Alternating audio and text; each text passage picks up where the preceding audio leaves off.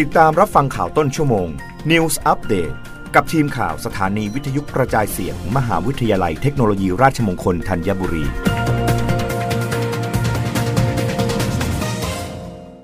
รับฟังข่าวต้นชั่วโมงโดยทีมข่าววิทยุราชมงคลธัญบุรีค่ะ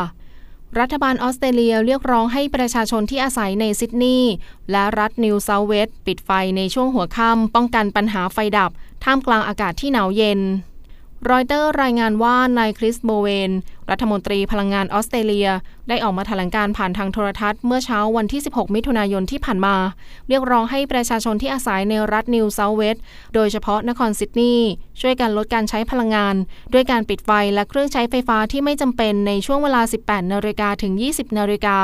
ซึ่งเป็นช่วงเวลาที่คนใช้ไฟฟ้ากันมากเพื่อป้องกันการเกิดปัญหาไฟดับเป็นบริเวณกว้างโดยออสเตรเลียประสบปัญหาขาดแคลนพลังงานหลังจากก่อนหน้านี้ได้ปิดโรงไฟฟ้าพลังถ่านหินไปทั้งหมดจากนั้นได้มีมาตรการคว่ำบาตรพลังงานรัสเซียทำให้ล่าสุดออสเตรเลียเตรียมกลับมาเปิดดำเนินการโรงไฟฟ้าถ่านหินที่รัฐนิวเซาท์เวลส์ซึ่งมีอยู่3แห่งอีกครั้งโดยเปิดดำเนินการไปแล้วเมื่อวันนี้1แห่งและอีก1แห่งในวันเสาร์อย่างไรก็ตามโรงไฟฟ้าถ่านหินทั้งหมดมีอายุเก่าแก่และไม่ได้ใช้งานมานานทำให้เกิดความวิตกกังวลว่าหากมีการใช้ไฟฟ้ามากๆพร้อมกันจะมีความเสี่ยงที่ทำให้เกิดไฟดับทั้งเมืองได้โดยเฉพาะซิดนีย์ที่มีความเสี่ยงสูงมากเนื่องจากมีประชากรอาศัยอยู่อย่างหนาแน่นและขณะนี้เป็นช่วงฤดูหนาวของออสเตรเลียโดยกรมอุตุนิยมวิทยาออสเตรเลียได้ประกาศเตือนว่าอุณหภูมิที่ซิดนีย์อาจจะลดลงแต่9องศาเซลเซียส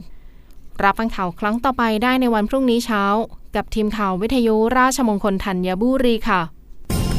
รับฟังข่าวต้นชั่วโมง News Update ครั้งต่อไป